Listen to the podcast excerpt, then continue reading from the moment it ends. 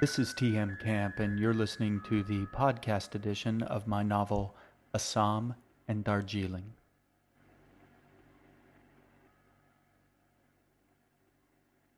Book 2 The Winter Palace.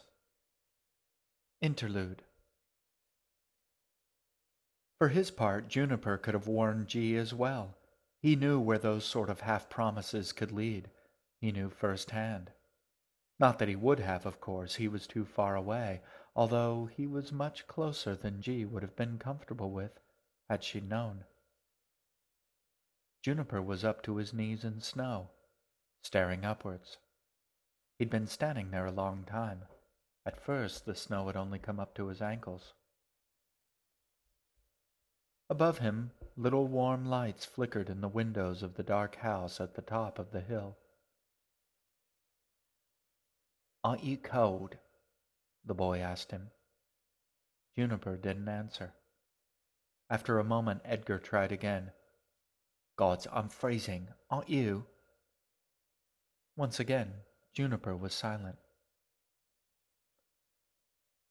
So, they're both in there, are they?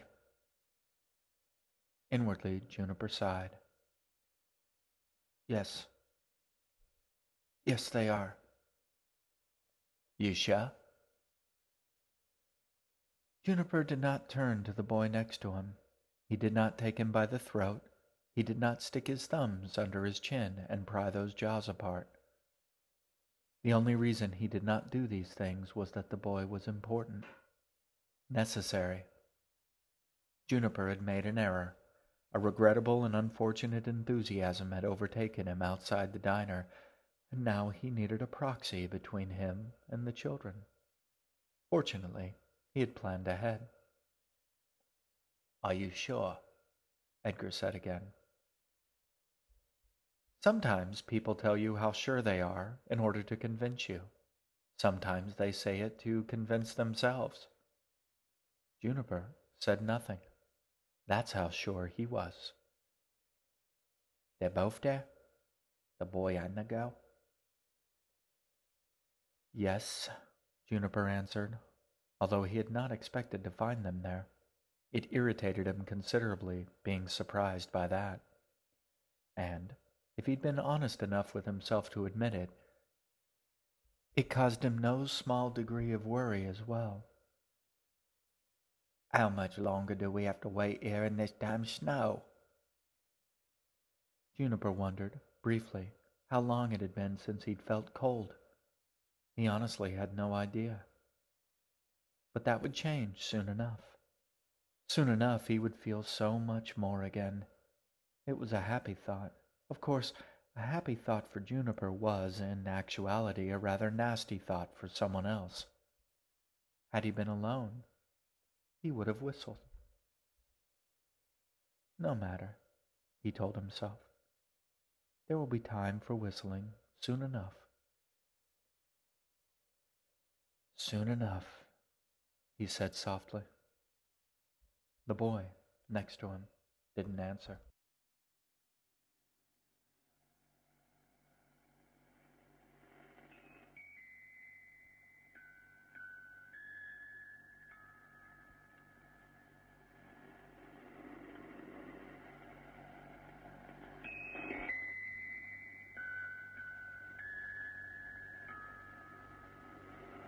You have been listening to a Assam and Darjeeling, written and performed by T.M. Camp.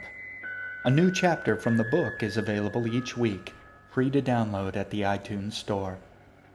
To find out more about Assam and Darjeeling, to read my weblog, or to send me your questions and feedback, visit my website at www.tmcamp.com. I hope to hear from you. Thank you for listening. I'll talk to you soon.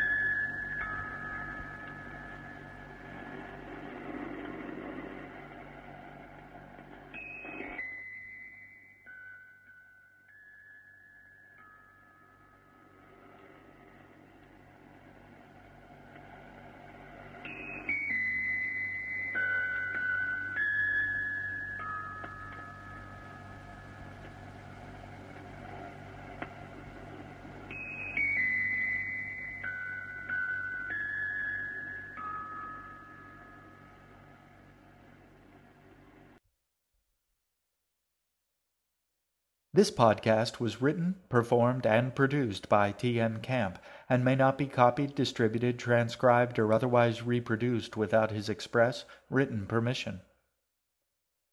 Before requesting permission, check with your doctor to find out if Assam and Darjeeling is right for you. Some listeners have reported cases of drowsiness, confusion, or extreme paranoia.